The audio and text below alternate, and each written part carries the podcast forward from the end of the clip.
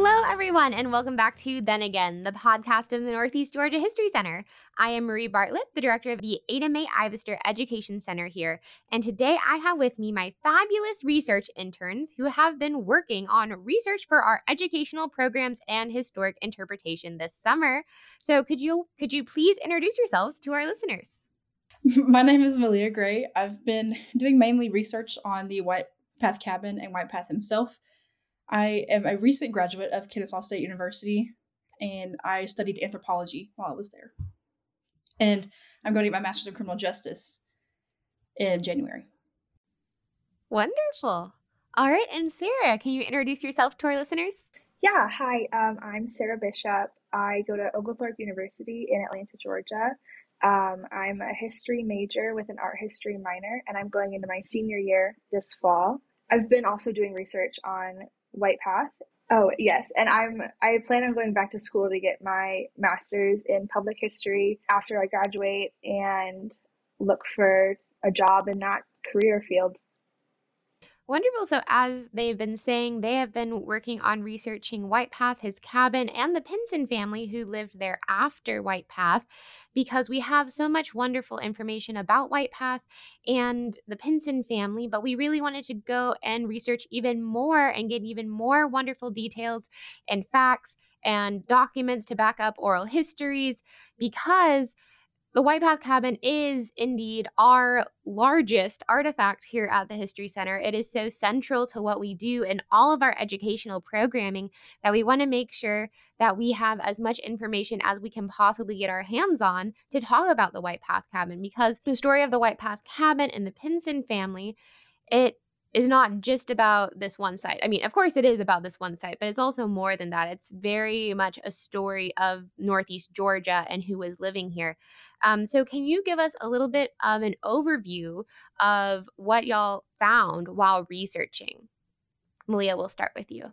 Okay, so starting with Chief Whitepath himself, he was born in the 1760s in Ellijay, Georgia, which is um, Gilmer County.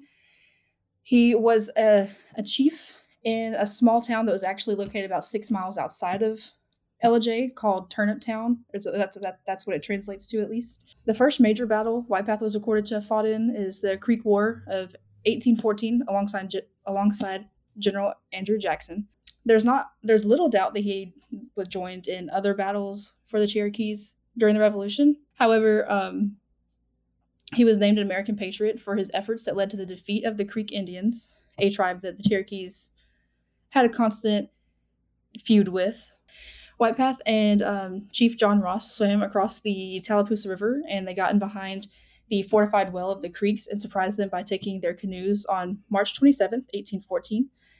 Um, General Andrew Jackson decorated and commemorated Whitepath for this with a medal. And then in 1824 and 18 to, to 1828, Whitepath led both uh, religious and political rebellions, encouraging his people to return to traditional Cherokee ways rather than conforming to you know the new European lifestyle.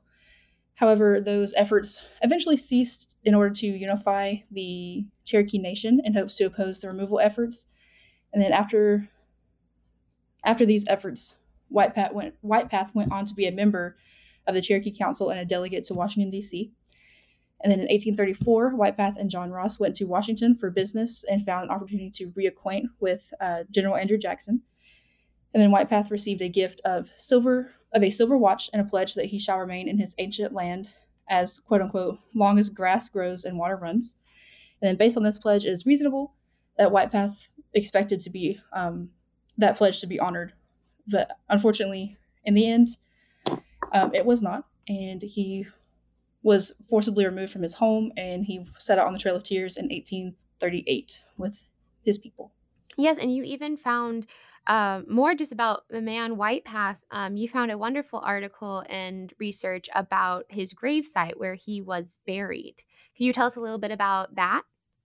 Yes. So, Chief Whitepath, he was kind of made a leader while he was on the Trail of Tears it was he let they his, him and his group left about the first week of October, and from a, several accounts, it was from Elijah Hicks. Elijah Hicks, and from an account on, from him on October sixteenth, We know that on October 16th, Whitepath was already sick, but he was still alive. However, so that he did, he was, we do know that he had died sometime after that from a different account. We know that he died sometime in late October, but the re- historic registration form that I did find on his burial site it is in um, Latham County in Hopkinsville, Kentucky.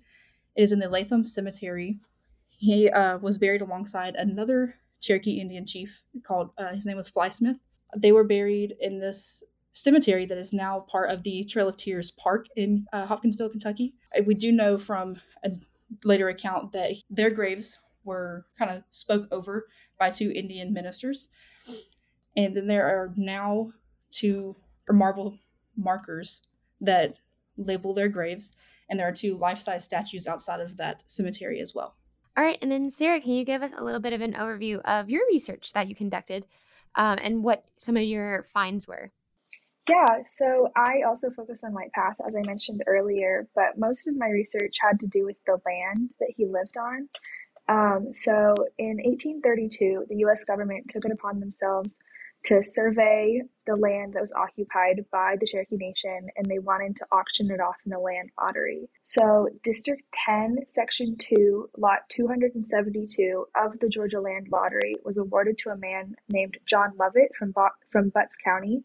And this lot contains what we believe to have been the cabin that Whitepath lived in. Since while the land was surveyed and divided up in 1832 and earlier, the Cherokee removal did not begin until closer to 1837-38, like Maleea was saying. And unfortunately, Whitepath died in 1838 in Kentucky on the Trail of Tears. So to start out that research, the first place I looked was the 1835 Cherokee census. Um, it's the only known census listing the entire Cherokee Nation east of the Mississippi River before their, for, their forced removal. Um, at this time, I was looking through a physical copy of the census that was at the um, History Center, and White Path was mentioned as number 322 on page 42 of the census.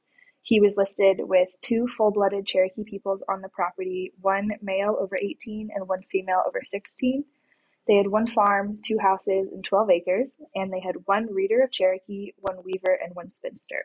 Um, a bit later, as I was continuing my research, I looked at a digitized copy of the census and I was able to use a search and find tool to make sure that I was finding all of the information that I needed. And in doing so, I found something that I had actually missed the first time when I was looking through the physical copy. Um, White Path was actually mentioned twice in the census. The first mention of White Path was a repeat of the information I found previously, stating that there were two people living on 12 acres with two houses. But one difference I did found in that entry was that this copy of the census listed that the property was located on or near the Ellijay River, which would um, corroborate, I guess, the story that um, he did live in Ellijay. Um, and then the second new mention of White Path was listed with 10 full blood Cherokee peoples living on the property, with two men under 18, four men over 18, two women under 16, and two women over 16, one reader of Cherokee, one farmer, one weaver, and two spinsters. They had one farm, seven acres, and two houses, and this land was recorded to have been located on or near Petit's Creek, which is roughly 25 miles south of where the other mention of White Path is said to be located. Um, both of these records were written by different men, um, both esquires, but I was unable to find any information about them or any concrete proof that um, the two mentions of White Path were or were not the same person. So it is very possible that these two different people who were both set out with the same task of surveying the Cherokee both talked to the same person. Yes, it is entirely possible. All right. Uh, there was also um, a catch that you made at the History Center involving a land map. Can you tell us a little bit about that? So, yeah, when I was researching um, the land lottery and the surveyors and the winners of the properties, I was looking at all of the maps of the districts and sections. And I realized that the sign inside of the History Center was not showing the right map. The sign inside the History Center, the map that it displayed, showed District 9, Section 2, Lot 272, instead of District 10, Section 2, Lot 272. So I pointed that out to Marie, and they're going to get that fixed. Absolutely. That's why we want to make sure that we have multiple people looking at all of our things, and also why we're doing a lot of this research. While we have a lot of research about White Path, is because we want to make sure, you know, we we live in a digital age where we're having more and more resources available to us. Uh, more things are getting digitized, more things are being put online. And we want to make sure that we don't miss anything.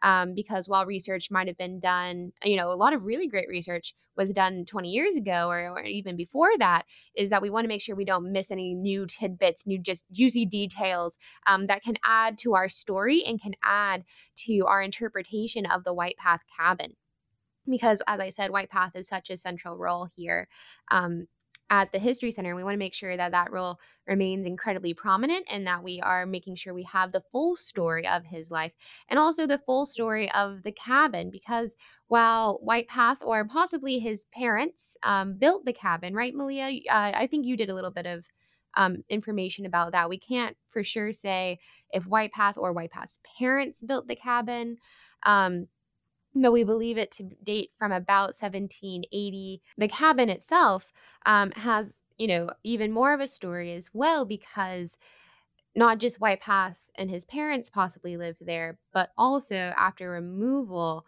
um, the cabin truly changes form. And Maleea, you did a little bit more research about that, the structure of the cabin, the addition to the cabin. Uh, can you tell our listeners a little bit about your research into the physical structure and building of the cabin? Yes. So I got this information from a Foxfire book. They did a historical assessment of the entire cabin. Um, and that we, is the White Path cabin itself, correct? Yes, yes ma'am. The uh, White Path cabin. So the as you mentioned, the cabin was originally built in Ellijay, Georgia, by either White Path or his parents. It was it's it remained there until Don Cooley brought it to Hall County in the 1980s.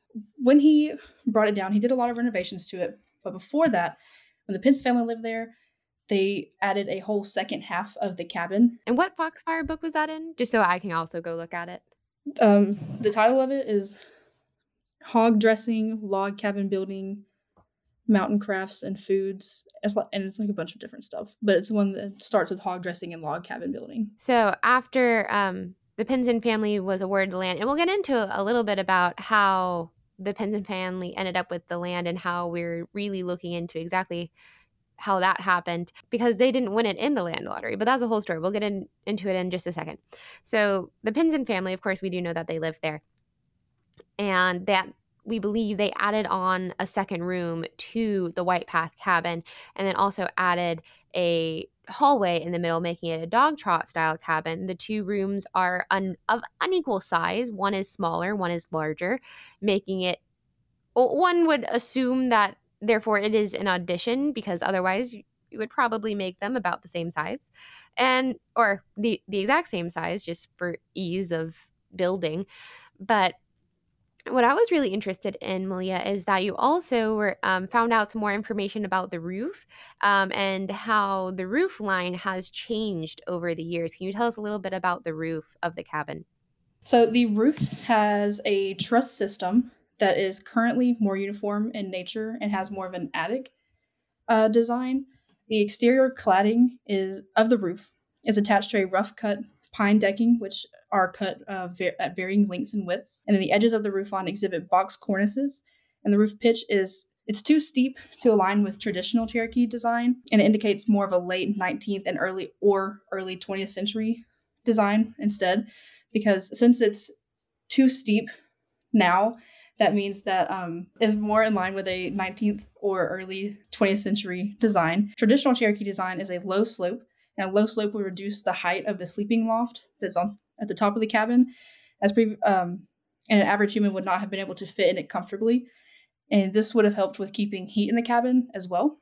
But now, since it's too uh, so, with it being too steep now, that means that it was the roof was kind of lifted, so the loft is much more bigger now, and it can actually be used as more of a living space rather than just sleeping or storage like it the original purpose would have been. Yes, so I find that fascinating just how the cabin has changed and evolved with time, um, but you can still see some of its um, original um, structure, those hand hewn beams, which are just so cool. Sarah, you also did research into the land lottery because you were really focusing on, on the land itself. Once White Path was forcibly removed from his house and his land, it was then taken by the United States government, divvied up into land lotteries. And we then learned uh, who it was awarded to, correct? Yes, it was awarded to a man named John Lovett from Butts County. And then we have been researching, but cannot find a land of sale deed between John Lovett and Aaron Pinson. But then this, Maleea found a deed of sale, correct? Yes, a deed of sale. Yes. So you found a deal, deed of sale, and that man's name was Joseph Slate. Joseph Slate. So we now believe that perhaps, but we have not found it yet. But that's just because we figured this out about 24 hours ago, folks. That we believe that John John Lovett won the land in the land lottery, then sold it to a man named Joseph Slate, and then Joseph Slate sold it to the Pinson family, all within a matter of a very short span of time, we believe. Um, and this would have been this corroborates with our, our just general understanding and history of the land lotteries. A lot of people who won the land lotteries did not end up living on that land themselves. They did end up selling it to other people to make money. So, since they did sell it to make money, we assume, you know, change hands a couple of times, make some money on each transaction. But we do not believe that John Lovett or Joseph Slate lived there for any long period of time or even lived there at all. We do know that the Pinson family did live there for the most of the second half of the 1800s. And Maleea, you did more research into the Pinson family themselves as well because that's also a very large part of the story of the cabin is is their time in residence there. Um, can you tell us a little bit more about the Pinson family and what you learned about them? Okay, so yes, Aaron Pinson, who's believed to be the first person first person from the Pinson family to live there. So he was born in 1784 and died presumably at the uh, the White Path cabin in 1845. He was married to a woman named Mary Pinson, and then they had three children: Margaret Pinson, Joseph Pinson, and then Bartley. Um, and then it kind of goes from Bartley Pinson and the family tree um, he lived in the cabin next with his wife Susan and their children after that. And then after Bartley, after Bartley Pinson, it um, Arthur Pinson lived in the cabin, and then Andrew Pinson also lived in the cabin. And there's not a whole lot of there's not a whole lot of the record from then until when it was kind of abandoned when the Pinson family started renting it out because they did eventually rent it out and then the renters left, and then they, it, then it was abandoned before Don Cooley found it. There's not a whole lot of record who lived there, but I think from some different research I did, it was Gladys Pinson.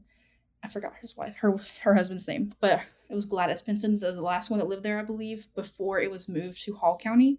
All right, yeah, I, I think that's good. You know, uh, so that's the Pinson line that lived in the house until about the late 1800s, early 1900s, before they started renting it out. And I believe that you named the family the the Leatherwood family, correct? Is who you found was the renters there for a time. That might have been me.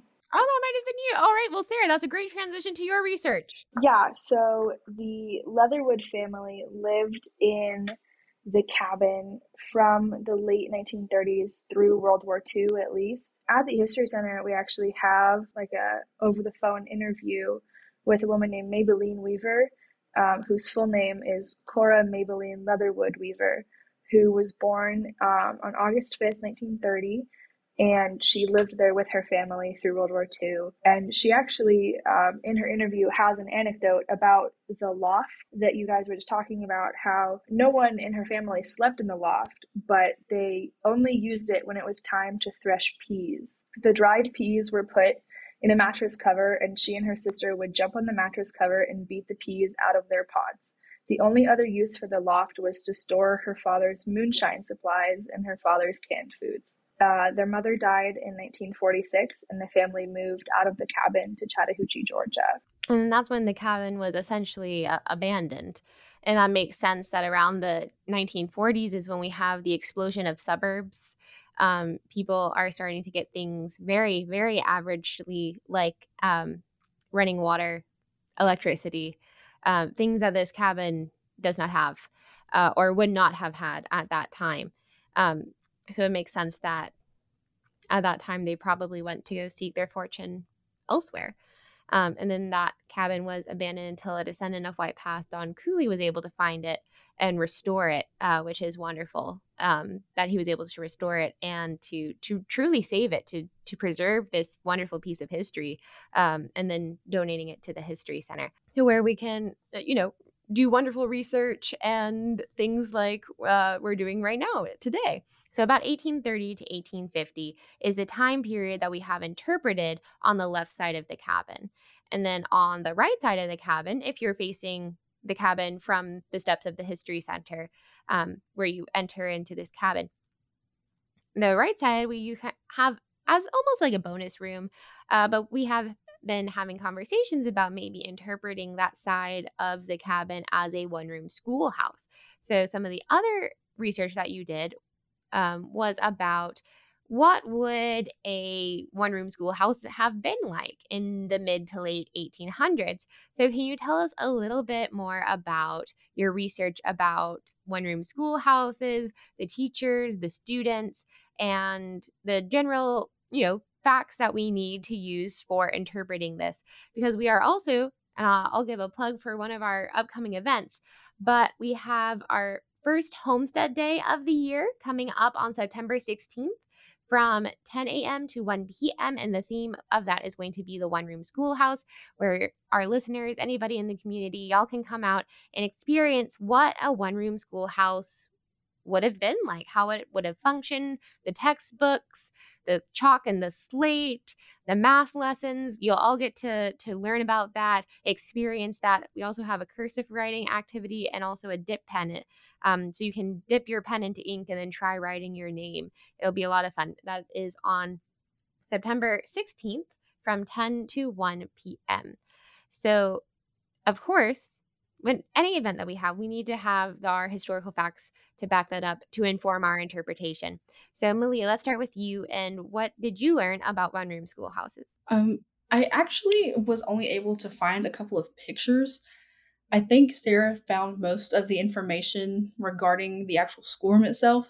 So I don't have a lot of information, but from the pictures, it looks like it's very small and um, close knit in there. That's all the pictures really told me. I'm sorry, I didn't really have a lot of information on the schoolhouses. I didn't have as much luck with that. So, a lot of the information I found came from a book called A Second Home Missouri's Early Schools by Sue Thomas. And while I, I don't know if you would consider Missouri necessarily the South or the Midwest, but I'm sure that a lot of the rural areas were pretty much the same in community. So, from Thomas's book, I learned that most of the earliest log schools were built without using any iron nails or metal hardware of any kind. They used wooden pins as nails, hinges, and door latches. There was usually always a fireplace in the room, and that provided heat for the students and a place to cook them food. Most of the cabins were built close to the ground, and they were supported with stone pillars. The openings for windows were often covered with animal skins, gunny sacks, blankets, paper, or sometimes just a plank with leather straps that could be raised and lowered or opened and closed. The floors were typically left as dirt or straw covering dirt. There was typically only one shared writing shelf that was the only desk in the school, and the benches were made out of puncheon logs. Um, and as for wall decorations, there would occasionally be a colorful picture or two hanging on the wall. Um, in earlier days, it'd be a tasteful portrait of George Washington. And following the Civil War, some schools would also add a portrait of Abraham Lincoln. And as for the conduct in the classroom, a popular system was the Lancaster system, which was where students would teach other students that had less knowledge than they did. Within this system, the older students would typically teach younger students, and this was most popular in rural schools due to the fact that all ages and all abilities were all taught by one teacher. And most of the time, the teachers were former students of the schoolhouses in which they now teach. Keeping on the same, like uh, older students having responsibilities train of thought, older students would also usually bring in water and fetch coal or wood for the stove. And then for the younger students, they would be um, It'd be according to their size and gender, but they would be given responsibilities such as sweeping, cleaning the blackboard, or taking um, the erasers outside for dusting. After that, I moved on to my research of kind of what the community was like for the teachers, what the environment was like for them. And while there was not a majority of male teachers, sometimes they would live in a teacherage, which was located near the school or often attached to it. And they were usually the ones to help care for and maintain the building as well. As for the female teachers of the time, being a teacher gave women the opportunity to enter a quote unquote wider world of ideas, politics, and public usefulness. Many of these women welcomed the independence and sense of purpose that teaching gave them. Most popularly, they would only teach for a few years until they would settle down to get married, as during this time, female teachers were not allowed to be married and if they were married they would they would be fired and then working in such close quarters with other women led to formed associations they would go to summer training experiences. They would gain friendships, exchange ideas, and that ultimately led to the transformation of their community.